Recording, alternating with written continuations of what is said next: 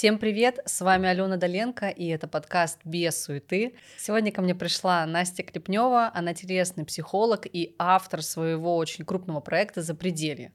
Настя, я на самом деле очень рада, что ты пришла, спасибо тебе большое, что ты здесь. Я тоже очень рада. Вообще у нас сразу был с тобой такой коннект интересный на мероприятии, поэтому рада поближе пообщаться. Да смотри, какой у нас сейчас вообще это коннект. Да. Вы смотрите, мы не сговаривались. Мы не сговаривались, да, но мы оделись практически одинаково в одних и тех же тонах. Да. Это рапорт. Это оно.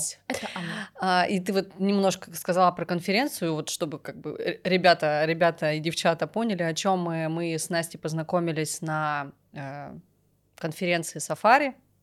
Я ее там приметила, потом ей написала, говорю, Настя, очень хочется с тобой пообщаться. И на самом деле мне, правда, последние месяцы очень хочется вот с кем-то поговорить и записать выпуск именно с человеком, который разбирается в телесном подходе, где мы поговорили о чувствительности, о том, как выстраивать контакт с телом, о том, почему это важно, почему жить из головы, тем более сейчас это уже не канает, почему воронки системы, продажи, стратегии, это все хорошо и нужно, но этого недостаточно. Вот, поэтому у меня такая, знаешь, это личный трепет от того, что сейчас будет здесь происходить. Я тоже очень рада, потому что то, чем ты делишься, и то, что ты пропагандируешь у себя в профиле, мне очень близко по ценностям, поэтому я думаю... Ой, все получится. Знаешь, я вот сегодня, когда собиралась, завтракала, я вспоминала свою вот эту самую острую ситуацию, когда меня занесло, можно сказать, вот именно на свой первый телесный тренинг, и после которого я реально поняла, что, ё-моё, жизнь, она не может быть прежней уже. У меня это был февраль этого года, и там случился переезд, я переехала из Новосибирска в Москву, тут же у меня тоже были продажи нескольких своих групп, я все это сделала, и вместо того, чтобы, как бы быть довольной собой и сказать, классно, Алён, ты просто молодец, я вот на вот этом разгоне начала себя в буквальном смысле слова просто терроризировать, и, то есть, знаешь, у меня одна моя часть, она как бы хотела выдохнуть, мы еще тогда в Африку собирались, и мне уже хотелось вот туда, другая в части, давай, еще, и вот в этой борьбе, в общем, в течение какого-то времени я просто себя настолько измотала, я настолько себя выжила, случился сильный откат, и у меня тоже есть подруга, она тоже вот именно в телесной терапии работает как терапевт, и она говорит, а давай пойдем, я типа на обучение пойду, и там вроде бы как очень много и практики, естественно, потому что, ты когда уходишь обучаться, ты это все на себе сначала там пробуешь, практикуешь, да. И я говорю, пошли. И вот это был конец февраля, это было 4 дня, я помню, я вообще не заходила в телефон, то есть, знаешь, как-то я прям абстрагировалась, потому что у нас с утра до вечера был тренинг, и я прям говорю, у меня аж мурашки, и это реально было ощущение, типа, вот такая у меня, я просто приходила домой и такая, Коль, ты просто охереешь сейчас, что я тебе расскажу? И какой у тебя был вот этот вход вообще во всю эту телесную историю, в работу с телом? Что у тебя произошло в твоей жизни? В моей жизни на самом деле очень много всего произошло. Если начать с истории, когда я вот именно поняла, что я хочу работать с телом, это был выезд к Будниковым, может быть, ты слышала, может быть, нет. В общем, те, кто занимаются практиками, я думаю, знают Игоря Будникова. Он собирал на Ладоге лагеря. Был лагерь предназначения, туда я съездила. То есть я на тот момент, мне 21 год был. Вот, я уже была 3 года в практиках, уже там 3 года стояла на гвоздях, уже занималась этой историей очень серьезно. Ловила первые откаты. То есть у меня уже в то время появлялось ощущение, что что-то происходит не так, что-то, что практик одних недостаточно, то есть что в практике вход достаточно легкий, в практике может взять гвозди, зайти кто угодно и сказать, вот я теперь вас ставлю на гвозди, и потом непонятно, что происходит с психикой человека, как он проживает эти откаты. Мне в директ очень много приходит историй. Я, кстати, видела. О таких практиках. У меня тоже были гвозди адовые вообще. Ох, это моя вообще животрепещущая тема, да, даже сердце застучало, потому что я сама проходила через это. Всю травматику, которую можно получить от практик, я получила. И вот у Будникова был такой потрясающий коуч Павел Кочкин. Вот. И там я поняла, что я хочу заниматься гвоздями. Я такая, все, у меня там по всем его параметрам икигай, все сошлось в гвозди. Я такая, ну все, понятно, надо уже заниматься гвоздями. Я в тот момент уже вышла из сферы управления персоналом, то есть у меня уже был большой опыт достаточно УП. Вот, это мое первое образование вообще. То есть с 19 лет я уже была HR-ом. Вот, то есть у меня был большой опыт УП, и я решила, ну так, теперь... Пойду-ка на гвозди. Пойду-ка на гвозди, да. Но изначально гвозди, знаешь, я хочу сесть удобнее. Сейчас, погоди. Главное, чтобы тело было комфортно. Да, главное, чтобы... Конечно, конечно. Да, то есть изначально я использовала практики для того, чтобы справиться со стрессом.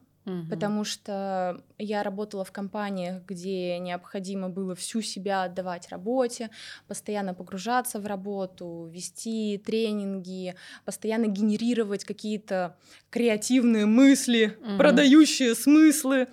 Вот. И изначально практики для меня были это просто способом сбросить стресс. Гвозди как раз пришли вот таким образом в мою жизнь. Вот.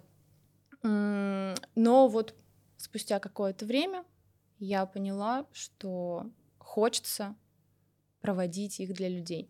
Но после того тренинга я так и не стала работать с людьми. Прошло еще какое-то время.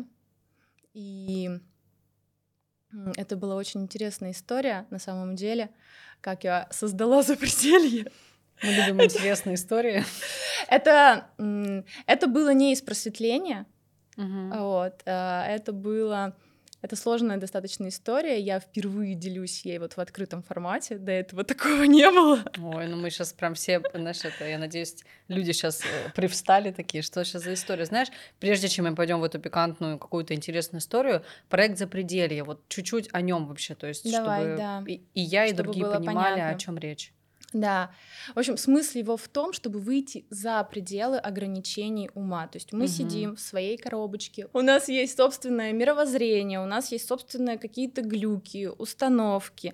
То есть в этом состоянии мы очень часто отделяемся от своей внутренней природы, от своей аутентичности, от своей самости, от чувствования себя. То есть мы куда-то отлетаем в какую-то иллюзию, ум очень часто любит это делать, психика любит диссоциироваться, отключиться от тела. Ну вот тело это там, это вот пока. Давай-ка поднажмем, давай-ка тут вот еще втопим, да, то есть... И когда мы выходим за пределы, когда мы расширяем свой внутренний взор, когда мы испытываем такое трансцендентное состояние, мы на самом деле соединяемся вот с теми глубинными смыслами, которые заложены в нашем теле. Не в теле не как объект, да, то есть болит, выпью таблетку. Да, или упашусь в зале, типа контакт с телом это поебашу в зале, да, или диеты, ну контакт с телом, да, то есть, ну это просто реальные истории с тем, с чем ко мне приходят, вот, и контакт с телом это как раз соединение со своей внутренней природой, соединение со своей восприимчивостью, чувствительностью, со своим ощущением мира, потому что, ну, вот сейчас самая популярная фраза телесников: тело помнит все, и тело никогда не врет. Это действительно так. Наше тело очень чувствительное, наше тело очень восприимчивое. И поэтому для того, чтобы это не чувствовать, люди очень часто уходят в голову и отключают свои рецепторы. Вот. А потом битва экстрасенсов бьет все рекорды. Да-да-да. Хотя на самом деле тонко чувствовать этот мир брать информацию из поля мы можем как раз за счет контакта с телом. Это не что-то из ряда вон выходящее. Просто когда мы в контакте с собой, мы в контакте с миром, мы можем ощущать, как все это происходит и как на самом деле в телеске есть такое понятие, как синхронии. То есть как наше внешнее резонирует с нашим внутренним, и как все взаимосвязано. Вот я очень люблю телеску за счет того, что она помогает видеть глубинные взаимосвязи в жизни и то, что происходит на уровне системы, на уровне не только личной истории, но и семейной, родовой, национальной истории, и как это все влияет на нас. И, конечно же, все это происходит через наше тело, потому что тело — это наше внутреннее отражение всех наших внешних, внутренних проживаний, переживаний. Прям пару комментариев буквально на личном опыте 100% могу подтвердить, потому что, знаешь, я тут летом в свой родной город ездила, в Новосибирск, а там много всяких разных событий, и в том числе там и смерть отца, и все такое прочее. И я в разных локациях бывала, и я никогда не ловила вот настолько различные ощущения себя вот в этих пространствах. То есть я приезжала на старый дом, где я там жила в частном доме, там, знаешь, это вот туалет на улице, мы там жили всей семьей, там же отец умирал. И я вообще сижу, и я не могу ничего понять. У меня там как бы бабушка с дедушкой, я приехала к ним, но у меня ощущение, я смотрю, думаю, господи, когда уже я уеду отсюда? То есть мне настолько здесь телесно, некомфортно. Да. Я говорю, у меня все вибрирует. Приезжаю в какую-то другую локацию и думаю, а здесь мне прям прикольно, мне, знаешь, такие классные флешбеки, типа, да, вот это было здесь, или там... И это правда так, то есть ты вообще как бы по-другому начинаешь жить, да. Вот если глобально. Да, то есть контакт с телом меняет уровень жизни, это однозначно, и вот все то, чему люди сейчас хотят научиться, да, то есть это брать информацию из потока, чувствовать какие-то невероятные инсайты, озарения, все это как раз происходит, когда мы в контакте, собственно, со своим телом. И действительно мы по-разному можем себя ощущать в разных местах, потому что наше тело очень резонирует со всем, и это та чувствительность, которая зачастую бывает очень болезненна, особенно если психика не подготовлена к этому, она просто отодвигает эту чувствительность, блокирует эту чувствительность, и человек начинает жить только из логики, только из головы, слушать только, слушать только привычные каналы восприятия информации. Каким-то инструментарием, вот у меня почему-то слово напрашивается, знаешь, какая-то вот, реально вот какая-то вот пошаговка, вот что-то такое. Хорошо, про запределье мы поняли. Как родился этот проект? Хорошо. Проект родился очень сложно, буквально. Быстро дано. В общем, большая миссия запределья в том, чтобы женщина каждая чувствовала свою внутреннюю... Я даже говорю, мне плакать хочется. Можно, давай. В общем, большая миссия запределья в том, чтобы каждая женщина чувствовала свою внутреннюю... Господи, боже! Нет, Настя, не надо. Сейчас же мы будем плакать. Слушай, это очень честно. Это очень искренне.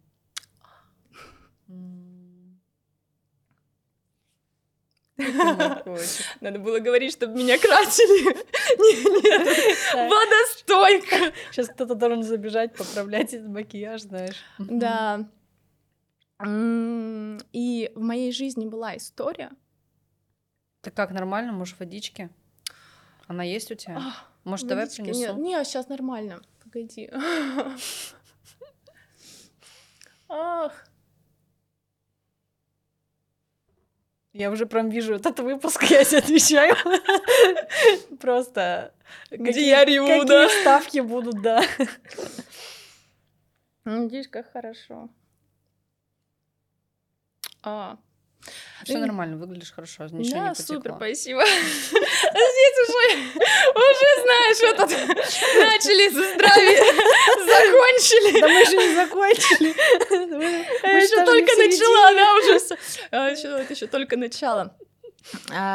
В моей жизни была ситуация, когда я очень по незнанию я очень сильно себя предала и очень жестоко за это поплатилась.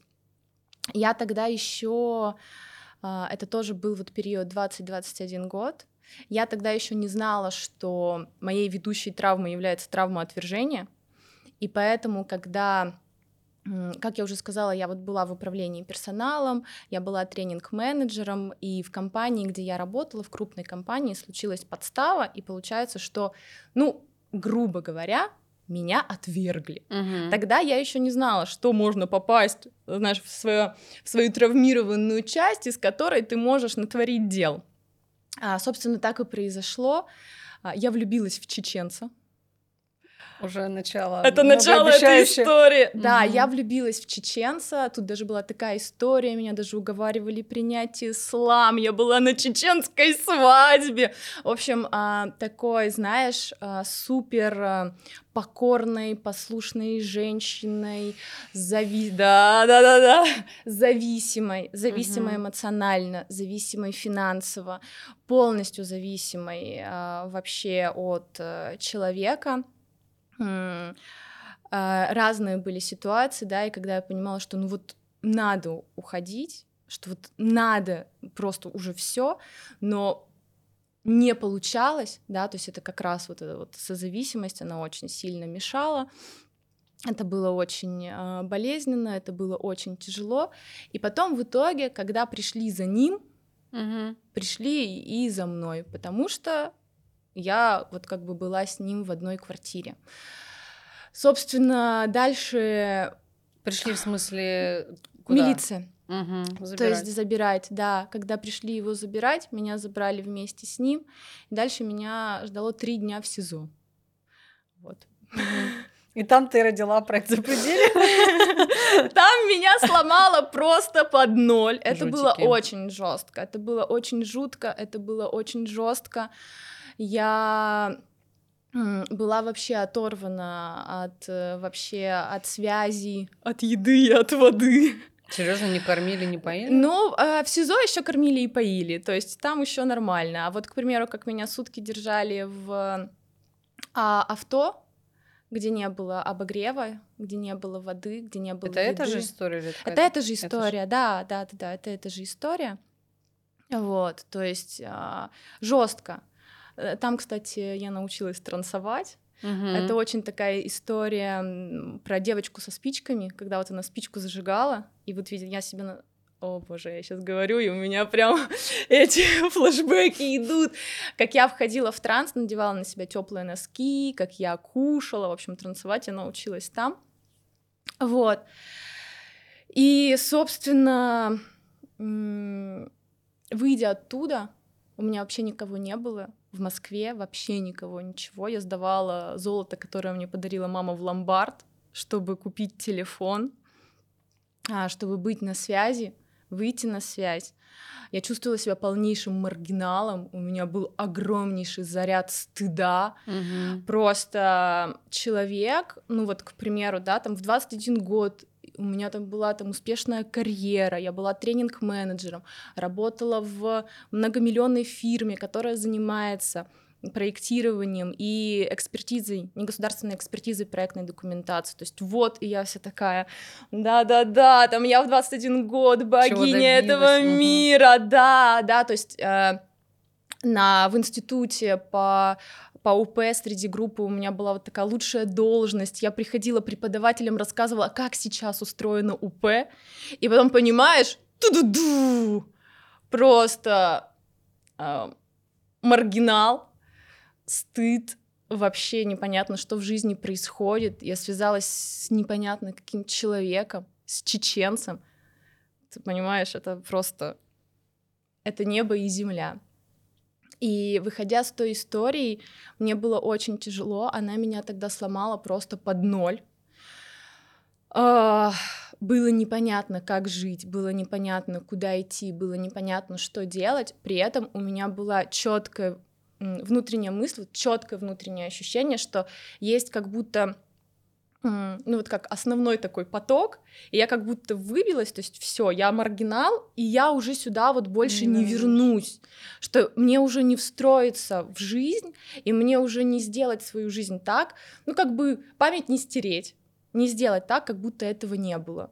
И тогда я еще не была знакома с психотерапией, и мне очень хотелось найти то место, куда я могу прийти, и вот просто вот этот огромнейший заряд боли, гнева, ярости, страха, тревоги, да, то есть вот этот внутренний слом, вот это вот все могла куда-то вынести, могла куда-то его выплеснуть, могла как-то обработать это, потому что пространства не было.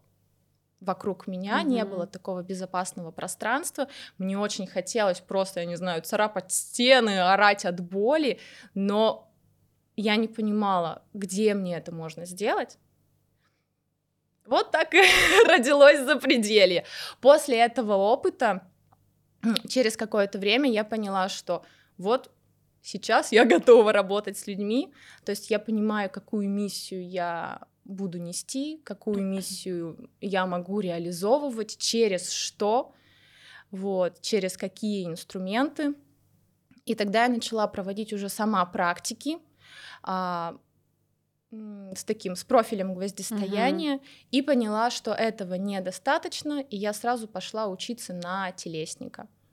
Вот, на телесно-ориентированного психолога я пошла учиться сразу, то есть изначально это было для того, чтобы добить свое направление по гвоздям, сделать его правильным, сделать его терапевтичным, сделать его полезным для людей, эффективным, да, потому что, как я уже и сказала, у меня большой опыт многолетний, и я понимала, что что-то не то происходит, что-то это как-то не полезно, да, то есть пропагандируется не то, что нужно. Вот, и это вот такая история, и большой смысл в Запределье действительно, чтобы чувствовать свою внутреннюю силу, чтобы ее ощущать, чтобы быть с ней в контакте, потому что не зная этого, то есть не зная, к примеру, как мои бессознательные сценарии вот меня привели в эту историю, да, то есть не зная, как управлять своим внутренним ощущением, своей внутренней энергией, своими вообще импульсами и травмой в том числе, да, то есть зарядом в травму, конечно, это все и привело к такому очень плачевному исходу в моей жизни. Это тяжелый опыт, то есть мне даже сейчас, видишь, уже столько лет прошло, мне очень тяжело о нем говорить. Это вот очень много чувств, конечно, да. Да. Очень много. Но знаешь, вот ты говоришь, и у меня такая мысль, что, наверное, все самые большие проекты такие, они, давайте будем честными, очень многие рождаются из боли.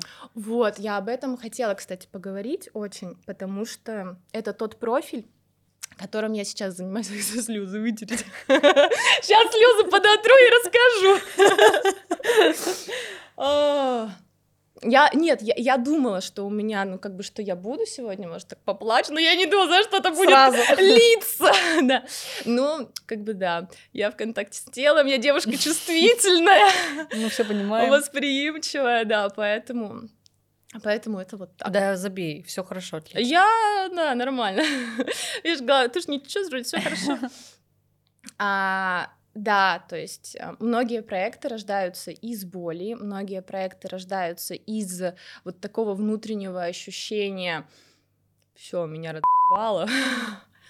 Но на самом деле возможно по-другому, и это то, чем я занимаюсь сейчас, восстанавливая и совмещая с научным подходом из психотерапии практики перехода. Это то что я тебе присылала, которую последнюю медитацию, не знаю, ты ее прошла? Нет, еще не прошла. Только это у меня же дали мне указания. Нужно либо даты, либо это. Да, то есть это серьезная достаточно практика. Всё, я пока не проходила. Вот.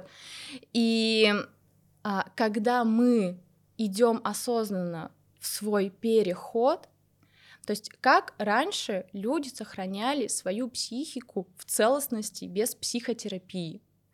На каждый жизненный этап был переход, женская инициация. Пошли первые месячные, праздник менархи, либо прыгали в панёву, да, то есть там девушка выходила замуж, у нее вот там расплетали косы, то есть раздвоение косы было, то есть разными такими ритуальными вещами, которые переходили из поколения в поколение, психика понимала, с чем вообще отождествиться, с каким периодом, с каким возрастом. Потому что сейчас, к примеру, вот людей я завожу в минимальный, вот просто в транс, просто немножечко в контакт с телом, немножечко в такое чуть-чуть запредельного состояния. И просто вопрос, сколько тебе лет? 3, 5, 6, 7, да? Почему это происходит? Часть психики, часть энергии, часть души, кому как удобней, осталась там, то есть там есть инкапсуляция, там есть, я называю это точка сохранения, в которую отбрасываем. Но если мы совершаем осознанно свои переходы, психика может оставаться в целостности. Почему со мной такая ситуация произошла? Ситуация вот с СИЗО, с чеченцем, потому что хотелось внутри меня, мое бессознательное такое, ну все, пора какой-то новый этап начинать, пора какой-то переход совершать. Я такая, не, вон свалимся в созависимые отношения с чеченцем, он пройдем через всякий трэш, после этого... Будет переход, да? После этого будет переход, а до этого давай-ка спрячемся от этого. И получается, что наш внутренний кризис, вот этот вот заряд, перерастает во внешний кризис. То есть, помнишь, я говорила о том, да, что пространство резонирует с нашим внутренним, да, и мы можем чувствовать и управлять этим через тело. Так вот, когда мы не совершаем вот осознанно свой переход, когда мы не идем из себя в этот рост, у нас внутри зреет кризис. И если мы сами в него не идем, он материализуется. Ну, саморазрушение происходит, по сути. И мы проходим этот кризис уже в своей жизни, в своей реальности. Так оно и происходит. И именно поэтому сейчас многие проекты, многие яркие женщины, прекрасные женщины, да, женщины, которые освещают путь, они идут именно через это. Потому что... Все, что работало веками, было утеряно, и сейчас вот даже, ну, как бы моя история, да, то есть меня скосило. И до сих пор, да, то есть вот, ну, как бы ты сама видишь, и до сих пор есть внутри вот это ощущение, есть чувства, связанные с этим, да, то есть оно до сих пор влияет на меня, и понимая... Ну, что так происходит в большинстве случаев, я сейчас занимаюсь вот как раз практиками перехода. А как понять, что тебе нужно сейчас вот условно перейти? Хороший вопрос. Самое главное, это как по-старому уже не работает, а как по-новому уже непонятно. Это явная точка перехода. Да, либо то, что меня сейчас окружает, вообще не про меня, не соответствует моему внутреннему, это тоже про переход. Что-то отживает свое, но ручки еще тянутся, хочется за это еще держаться. Переход помогает отпустить. Вот сейчас супер понятно, по крайней мере, мне стало. И это перекликается с моим предыдущим гостем, когда мы тоже говорили про смену идентичности, про, ну вот мы там условно говорили про то, что вот там про кризисы и про это, и очень... ну как, вот соприкасаются, ну они разные как бы теории, но, условно говоря, вся психология, она об одном. Да, да, так психология из этого психология из этого и появилась, и здорово обращаться и к науке, и к психотерапии, да, потому что вначале я сказала, что практики без психотерапии, они могут нанести огромнейший вред, я очень часто с этим сталкиваюсь, да, и вот огромные истории в директ, которые мне присылают, то, что я стояла полчаса на гвоздях, проводник меня держал, не давал мне сойти. Кстати, у меня примерно такая же была история, вот плюс-минус. Но у меня, как бы, слава богу, не было каких-то, ну, знаешь, так... То есть я на них стояла, на гвоздях, у меня там тоже меня кошмарило, но не было потом каких-то последствий, так скажем. Ну, то есть я пришла, охерела, думаю, так, все, ладно, на гвозди я больше не пойду. То есть у меня было вот такое впечатление. Но я думаю, что, может быть, реально, ну, то есть там прям... Конечно. Очень неприятные последствия после этого. Могут быть, да, это может быть и такой эмоциональный откат, и болезни, и внутреннее убеждение, которое потом, на самом деле, остается жить в подсознании и портить человеку жизнь.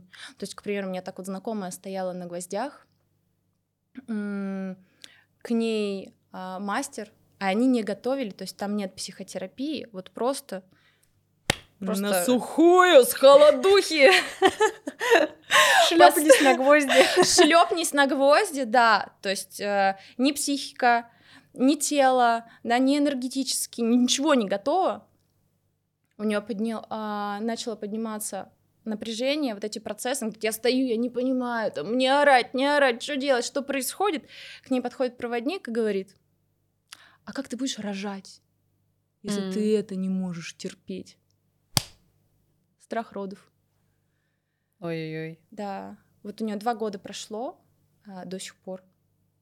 Очень-очень сильный, прям реально очень сильный страх, и даже пролактин повысился. То есть реагирует тело, может, тут не просто так собрались, конечно, не поговорить мы же. Конечно. Тело — это разумная система, саморегулирующаяся система, и мне очень нравится, что в телесно-ориентированной психотерапии мы подходим к телу многомерно, и мы разбираем всю систему, по винтикам, целиком.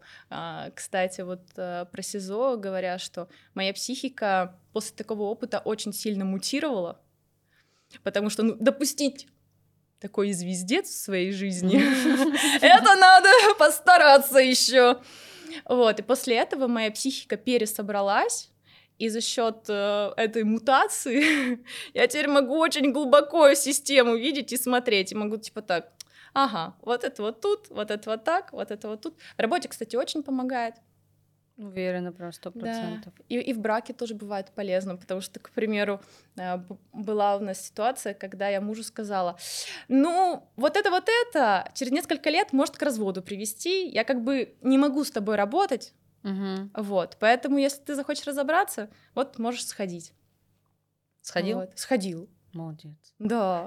В этом плане. Ну, а так еще жить с такой женщиной, грех не сходить, куда же еще? Какие варианты? Я нашел себе психолога.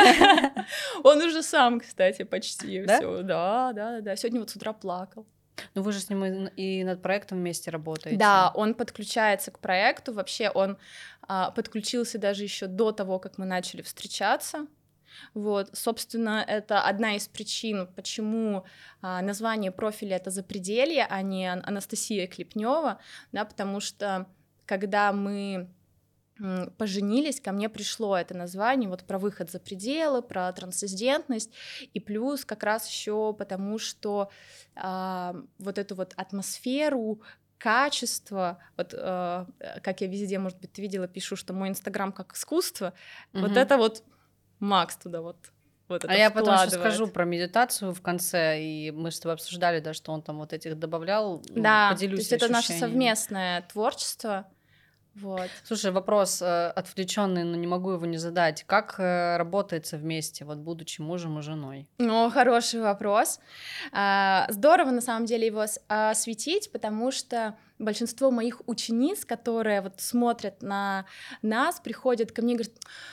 Вот, я так расстраиваюсь, что вот у меня не получится работать с моим там парнем, мужем.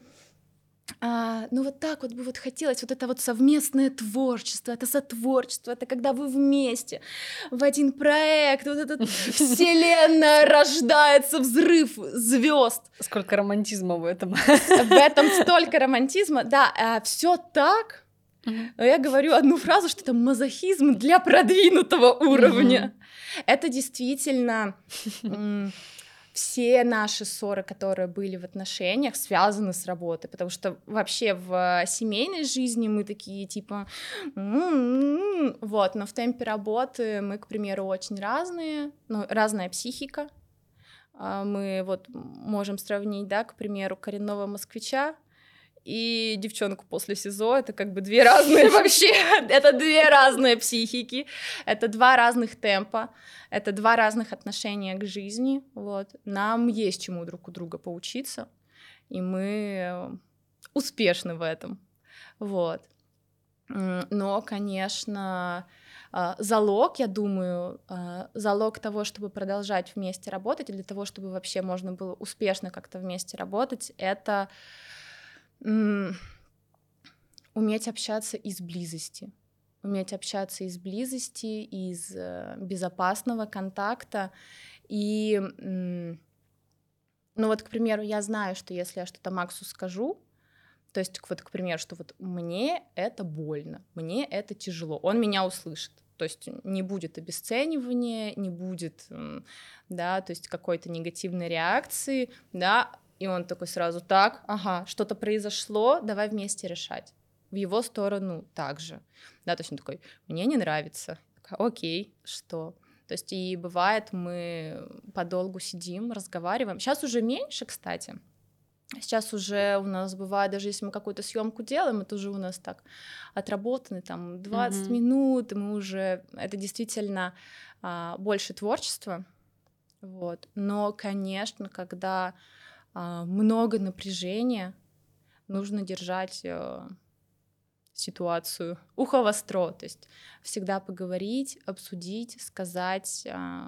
рассказать о своих чувствах напрямую, то есть не с позиции защитного слоя, а с позиции уязвимости, и здесь очень важно знать, чувствовать, слышать, видеть, что партнер слышит это, что партнер воспринимает это, что не будет обесценивания, что не будет газлайтинга, да, что уязвимость будет принята. Вот.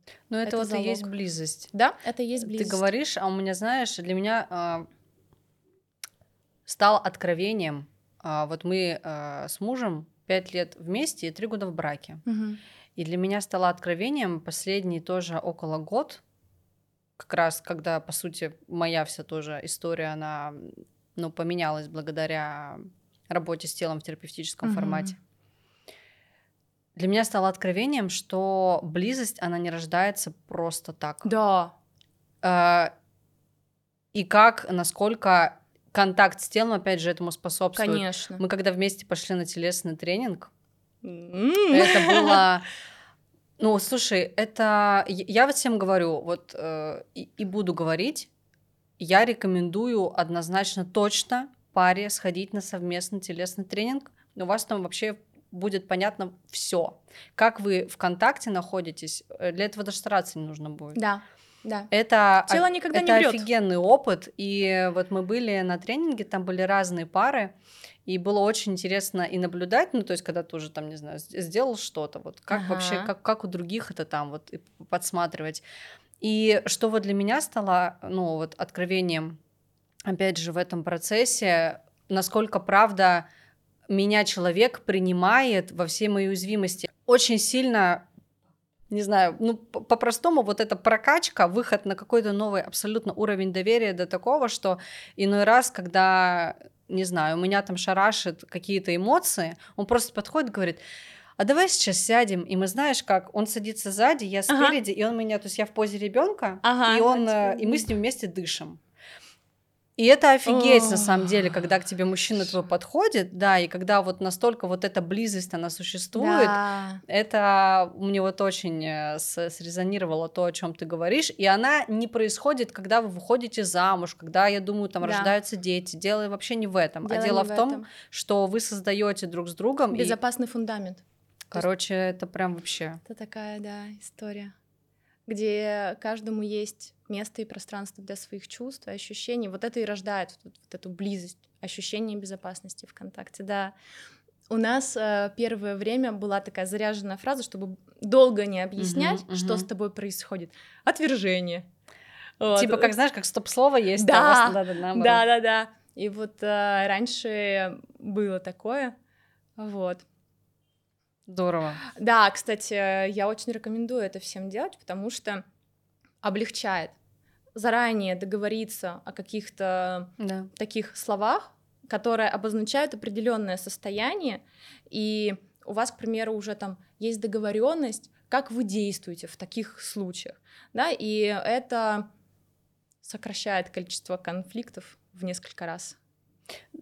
100%, но до этого, знаешь, до того, чтобы, конечно, вот так сесть и договориться, должен уже определенный контакт сформироваться. Конечно.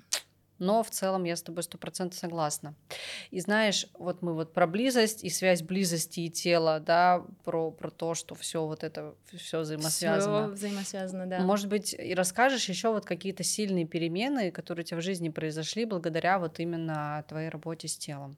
Вообще, на самом деле, вот всему тому, что сейчас есть в моей жизни, я действительно обязана контакту с телом и своей работе, то есть непрекращающейся постоянной работе в телесном подходе. То есть помимо того, что я сама проводник для людей, да, то есть я и нахожусь в постоянной психотерапии. Ну, самое яркое, да, это то, что у меня прекрасные отношения, прекраснейшая семья, и мы с мужем еще и умудряемся вместе работать, что-то создавать, творить вместе, при этом оставаясь вот в этой близости, в контакте. Это на самом деле большой такой для меня шаг, потому что до знакомства с собой во все отношения я входила из серии «ну, я точно знаю, что ничего не получится». Угу. Ну, какое-то время, ну, как бы вот так вот. Вот. И когда вот в телеске ты начинаешь чувствовать свое тело, ты начинаешь чувствовать свои границы, ты начинаешь чувствовать свое телесное «да» и телесное «нет», ты понимаешь, да, как бы вот что мне подходит, а что мне не подходит. И поэтому, конечно, отношения, проявленность, потому что, опять же, вот, к примеру, даже взять Инстаграм, у меня профиль очень долго не рос, вообще не двигался, не рос никуда, я такая думаю,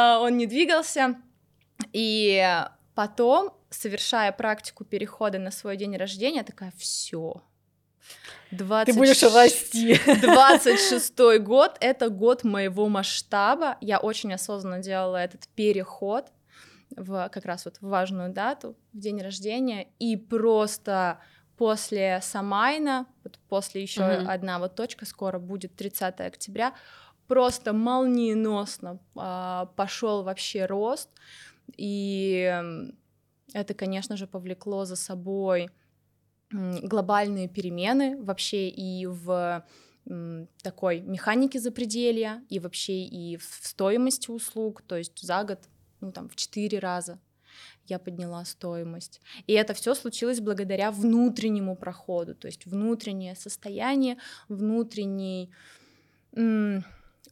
ключик, который я нашла. Кстати, ключ и открытые двери — это символ запределья. Ключ, как ты в запределье найдешь то, что поможет тебе открыть вот эту дверь, которая заперта, в которую можно ломиться, а можно открыть. Можно открыть ключом, да, это очень так аристократично, легко, вот, и при этом ярко. Оргазмично то, что происходит. Видела сторис с моей последней практики? Я вела. Я видела последнее, это где ты там разнимала девчонок. Да, это про это. Да. Ну, там все под контролем, это были мои ученицы. Но... Они вышли за пределы, да. Слушай, ну эмоции, я просто еще понимаю, о чем это. То есть, ну, неоднократно тоже была на офлайн таких мероприятиях, вот, поэтому я понимаю, да, что, типа, ну, это как необходимая какая-то история, не то, что необходимая, это естественная история. Это вот именно, что это естественная история, быть в контакте со своей агрессией, со своей природной силой, со своими импульсами. Кстати, вот практика Лилит, это моя самая вообще отшибленная программа, дикая, агрессивная, при этом самая популярная.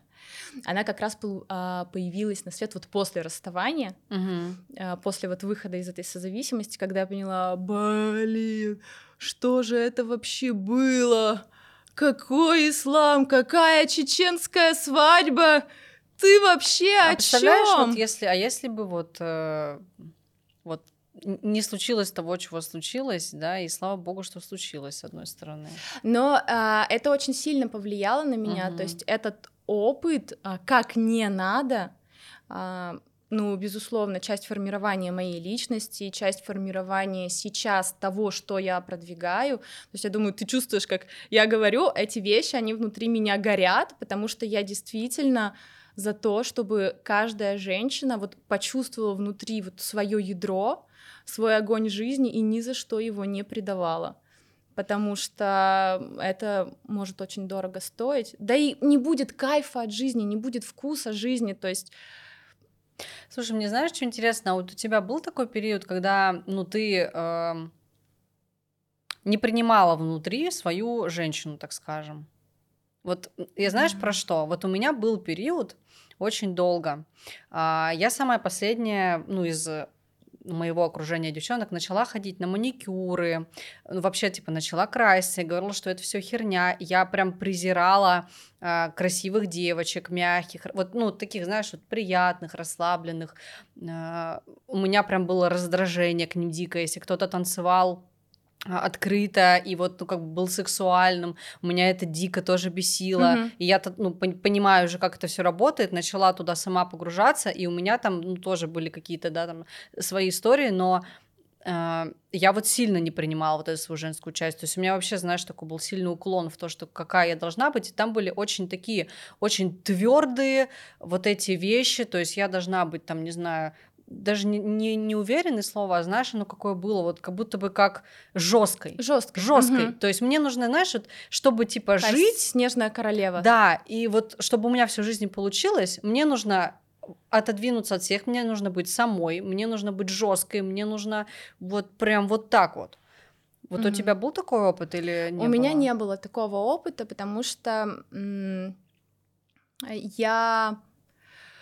Ой, даже не знаю, как это описать, но, во-первых, я начала с женских практик, и все это достаточно давалось мне легко, я кайфовала. Ой, от себя. Как я смотрела на девчонок, которые женские практики, женские круги, я думала, боже, что вы делаете со своей жизнью вообще? Но у меня, знаешь, столько было говна вообще. Когда вот эту свою женственность и эту внутреннюю и уязвимость, и где-то, такую, как манкость женскую, что для меня раньше было быть женщиной, это быть привлекательной, то есть быть привлекательной, то есть это женское я бросала больше на... быть привлекательной для мужчин, поняла, обращать внимание, да, то есть это была такая история про то, что это не напитывало меня. Для кого-то. Созависимая структура, опять же. Да. Пам-пам-пам. Да. Знаешь, еще какие вопросы точно хочу тебе задать? Это... Очень интересно твое мнение просто, мне кажется, тут тоже будет интересная дискуссия. Наблюдаешь ли ты, что сейчас в поле, в инфополе, люди начали переупаковываться быстро? То есть те, кто раньше никогда не говорил про тело, они начали говорить про тело. Те, кто раньше говорили за то, что, ребята, чтобы что-то в жизни было, нужно ебашить, они сейчас такие, нет. Нужно расслабляться, нужно уметь вообще со своим стрессом работать. Там, те, кто раньше презирал медитации, сейчас они в них сидят. Вот этот контраст я лично замечаю. И как, замечаешь ли ты его, и что вообще думаешь по этому поводу? Так? Частично это смена моды, потому что, к примеру, если мы вспомним лет 5 назад, показателем успеха было то, как человек в сторис рассказывает, что у меня сегодня было 10 минут перерыва, и все такие, да, ты успешный, вау, если у тебя было 10 минут перерыва, это значит, что ты звезда. Сейчас... Чем меньше ты работаешь, чем больше у тебя времени на себя, чем больше ты времени можешь посвятить себе, тем более ты успешна. То есть успех сейчас вот потихонечку уже начинает... Другую форму, да. То есть это уже и не подписчики, и даже не деньги, а вот этот вот эквивалент вообще времени, которое ты вкладываешь в себя. Ну, конечно, частично это и мода. Я бы здесь, знаешь, рассмотрела и положительные, и негативные аспекты, потому что, к примеру, когда в Инстаграме очень много про «всё из легкости», все чисто, легко. Да, это другая крайность. Да, это может людей сбивать с толку, потому что если у меня сейчас что-то тяжело, и если у меня сейчас что-то не получается, то значит я делаю что-то не то или что-то не так, да, то есть и это неправда, да, потому что, ну, все должно быть в балансе. Сеять, ежать, да, то есть циклы. Опять же важно соблюдать циклы, опять же важно соблюдать вот эти точки внутренних переходов, вот. Ну и плюсы, конечно, в этом есть, потому что, опять же, новый формат успеха, да, когда уже все устали гнаться за деньгами, когда все люди попутно повыгорали уже на этой истории. И плюс, когда смотришь Инстаграм и многих людей, которые вот в этой истории вертятся, у них суперинтенсивный, насыщенный ритм жизни, и от этого фонит тревогой. То есть ты, когда этот контент, чувствуешь фоново тревогу. И это, конечно же, тоже очень сильно влияет, потому что что нас разгоняет? Тревога нас разгоняет, конечно же. Я когда поняла, как я сама тревогу разгоняю, для меня это было таким открытием вообще. Это тоже был такой очень яркий момент в перестройке паттерна своего, когда я сама поняла, какими способами я разгоняю тревогу. Не она случается, не я типа встала, о боже, и все, потом, знаешь, и тревога такая выше меня как будто бы. А это я сама с собой делаю. Короче, это вообще, это могу говорить об этом бесконечно на самом деле, вот об этом, обо всем. Какой-то, вопрос у меня был. Во-первых, в отклик на то, что ты когда-то изначально рассказывала про, типа, когда ты выкладываешь, у тебя там было 10 минут перерыва. Я, знаешь, что вспомнила пару лет назад? Я любила выкладывать сторис с утра, типа, мои планы на день. Я писала в заметках и думала, так, а это достаточно много или нет? И я реально, у меня бывало, что я себе накидывала дел, лишь бы, короче, люди посмотрели на меня и подумали... Успешно. Детка, вот это у тебя день. Да, то есть так и было раньше. Сейчас уже все, это ушло. Не могу сказать, что ушло, как бы оно действительно сейчас меняется, но так как у меня, как сказать-то, специализация. У тебя профиль, да. Профиль мой, не могу сказать, что ушло. Я почему даже, когда вот сейчас наблюдаю, как... назовем их топы, которых знает много людей, когда они сейчас начинают говорить про расслабленность и все такое, я думаю, честно говорю, спасибо. Просто потому что сейчас, все же идет как бы с верхушки все равно, то есть они же имеют какое-то влияние, да, и когда это распространяется, доходит до ума каждого, и люди тогда начинают реально пересматривать некую свою жизнь, свой подход к работе, вообще чем они занимаются, и поэтому в целом это позитивно, но...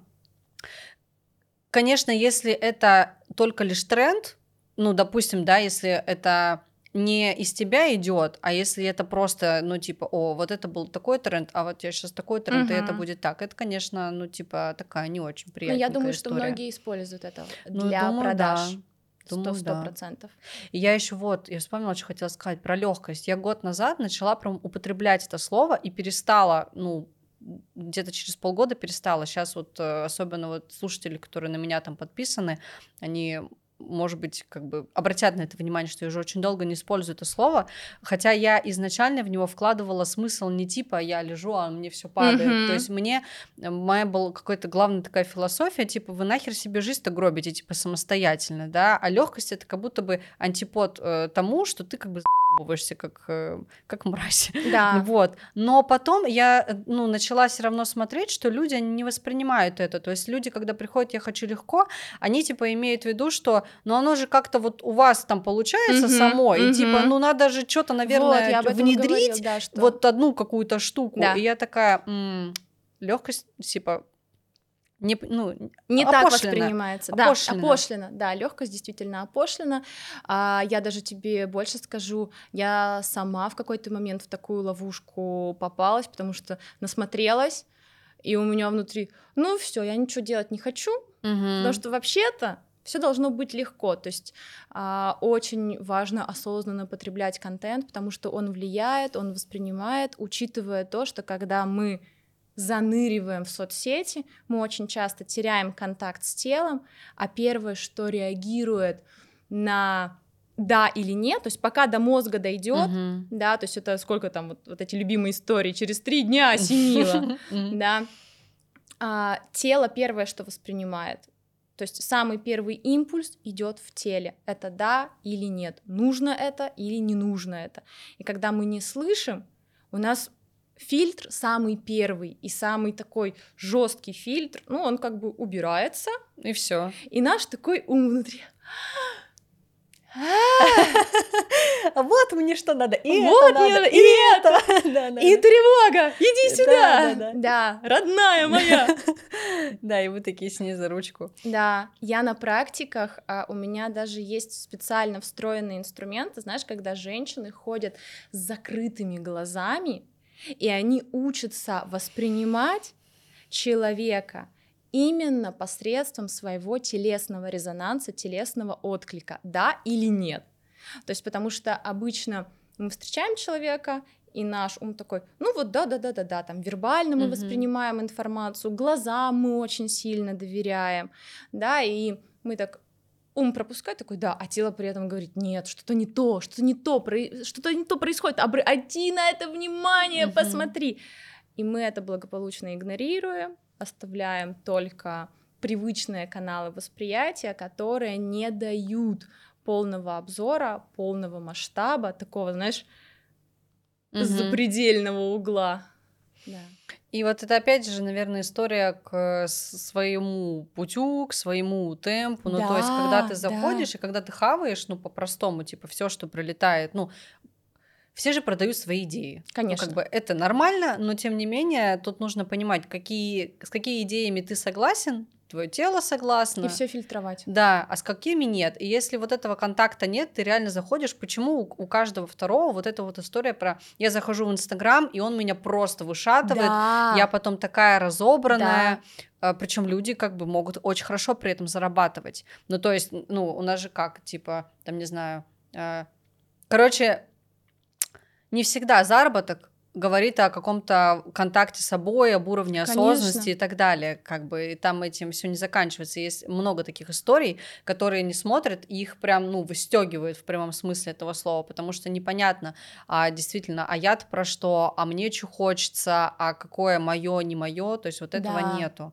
И тело очень сильно этому помогает, этому я тоже очень сильно убедилась. Конечно. У меня есть такая история, я писала о ней в Телеграме, буквально после нескольких тренингов, это было в мае, таких самых, наверное, мощных катализаторов, вот, которые пришли, и я, знаешь, что такая, у меня было состояние, что как будто бы я как заново такая форму обретаю, и я вот со всеми общаюсь, но уже вот по-другому общаюсь, ну, типа, не как это было раньше, вот мы сидим в ресторане, что-то обсуждаем, и вот там мне ментор показывает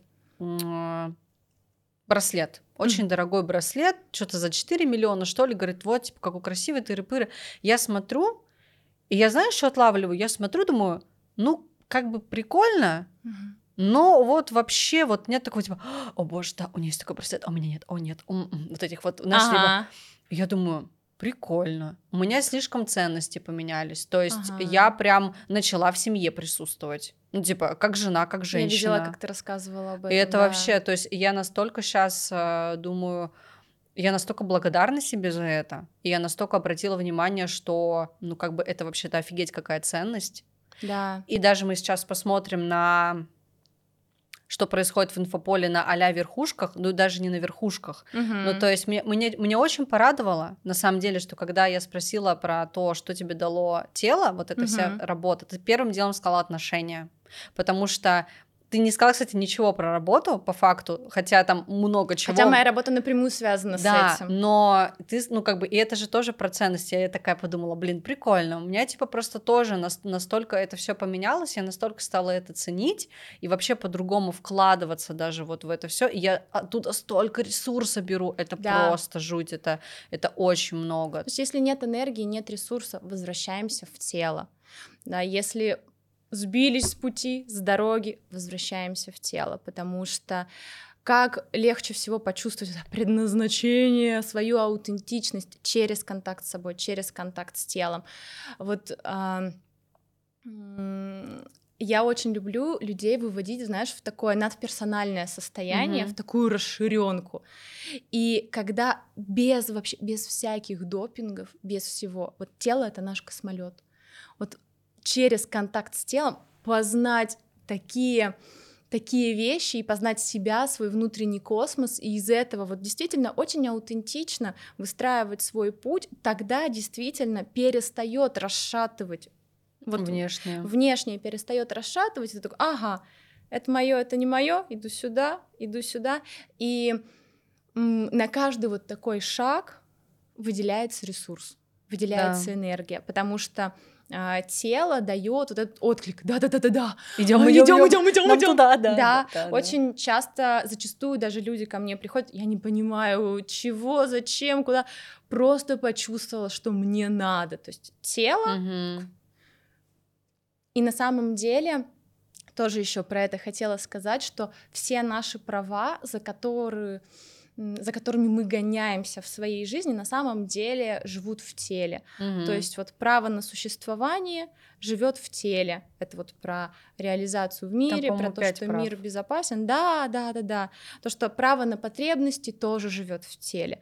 Право на свою силу, выражение своей силы, право на успех тоже живет в теле. Право на чувственность и сексуальность тоже живет в теле. Вот. При этом все они формируются еще там до возраста 6 лет, поэтому в тело неимоверно важно смотреть, погружаться, вообще изучать, потому что когда мы начинаем слушать и слышать свое тело и видеть тело, ну, не только как кости и мясо, но действительно ощущать вот себя как такой сложно организованной системой, где происходит на многих уровнях, мы же сознанием воспринимаем только 5%. Все остальное мы не воспринимаем, но оно влияет на нас, потому что до того, как мы сознательно приняли решение, мы его уже приняли бессознательно, да. И тело — это продолжение бессознательного, поэтому за что я еще очень люблю телеску, за то, что мы получаем способ взаимодействия со своим бессознательным. То есть у нас появляется действительно шанс выйти за пределы вот этих 5%. Мне кажется, мы можем много еще с тобой говорить про тело, про его влияние. Но вот если двигаться к завершению, знаешь, чего тебе еще хочу спросить? Вот люди, которые только пока формируют запрос на то, чтобы реально услышать себя, идти своим путем, быть более чувствительными к себе, там, не знаю, внимательными и так далее. Что ты можешь, посоветовать по-простому, чтобы какую рекомендацию ты бы им дала, с чего вообще можно начать? Здорово начать с такой самой простой техники из телески, это заземление, то есть элементарно чувствовать свои стопы, чувствовать, как вес тела продавливает стопы в пол, возвращать в стопы свое внимание, свою концентрацию, свою энергию, потому что обычно у нас же вот мы чувствуем голову как такую опухшую, да, и спичечка, да, то есть когда... Я реально представила просто такого человека, знаешь, вот, как Арнольд был, мультик на ТНТ, помнишь, да, там была у него такая? Вот, да, и поэтому перемещать фокус своего внимания, концентрацию стопы, почувствовать свои стопы, почувствовать вообще, какие они мощные, сильные, как выдерживают вес тела. И телеска же развивалась одновременно с физикой, поэтому очень хотела быть похожей на науку, поэтому термины похожи, вот заземление, размещение энергии в теле, да, то есть по сути это то, что ты описала на примере с браслетом, вот это внутреннее центрирование, еще один классный такой показатель контакта с телом, это центрирование внутреннее, и оно как раз идет из заземления. Заземление влияет на уверенность, на ощущение психологической стабильности, то есть по сути, когда мы в контакте со своим телом, мы напрямую влияем на свою психику. Вот даже это заземление, мы вроде просто размещаем внимание в ногах, чувствуем стопы, чувствуем каждую клеточку стопы, каждый миллиметр стопы, как вес тела продавливает стопу, и от этого начинаем чувствовать себя уверенней, стабильней, центрированней. В общем, вставайте и чувствуйте свои стопы. Встаём, чувствуем стопы, да. Дыхание еще очень здорово. То есть, к примеру, когда мы не в контакте с телом, мы не замечаем, как перестаем дышать. Да, для меня это тоже стало открытием. Вот, поэтому тоже, что наблюдаем за дыханием, размещаемся в теле, чувствуем стопы.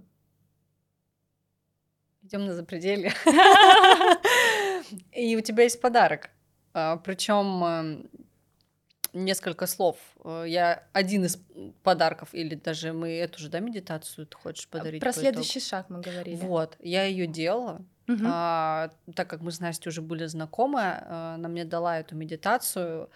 И первое, что я хочу отметить, ее, наверное, какую-то необыкновенность с точки зрения именно и звуковых, ну, процессов, и с точки зрения, насколько она действительно прям про погружение. Она сама по себе очень интересная, я не буду спойлерить, что там будет, там и вот эти интересные взаимоотношения там и с деньгами и так далее, но именно вот само погружение, оно реально очень такое яркое. Вот это прям моя личная такая рекомендация сделать все условия для того, чтобы медитацию получить и прям прослушать, потому что это невероятное удовольствие. Для тех, кто устал от ванильных медитаций, она такая. Да, она такая. Ну не скажешь, она, кстати, хардовая какая-то. Она не хардовая, да. Нет, она просто, я бы ее назвала основательной. Про то, что эта медитация как раз, как мы через контакт с телом обретаем видение системы и некий такой расширенный запредельный взор, то есть вот. Да, еще вот чуть-чуть о медитации расскажи, чтобы было понятно, что там за медитация в подарок. Я соединила телесно-ориентированную психотерапию, расстановочный метод и вот такой телесный транс в этой медитации для того, чтобы не из ума выстроить там свою стратегию, свой следующий шаг, а для того, чтобы его почувствовать именно из бессознательного, потому что, ну, в центре нашей жизни такое триединство, мы все к нему стремимся, целостность, то, что я думаю, что я чувствую, что я делаю, да, то есть это такая внутренняя гармония, к которой каждый человек хочет прийти, к которой стремится, такой баланс, и он возможен как раз, когда мы вот поднимаем информацию из своего бессознательного, когда мы выходим за пределы 5%, и эта медитация позволяет это сделать и найти как раз свой собственный аутентичный шаг, ориентируясь на себя. В общем, да, если прям совсем по-простому, у вас есть цель, с помощью медитации будет понятно, что делать. Да, вот это будет так работать. И для того, чтобы медитацию получить, условия, как обычно, просты. Вот вы сейчас смотрите нас таких прекрасных в сереньких пиджачках и в белых кофточках.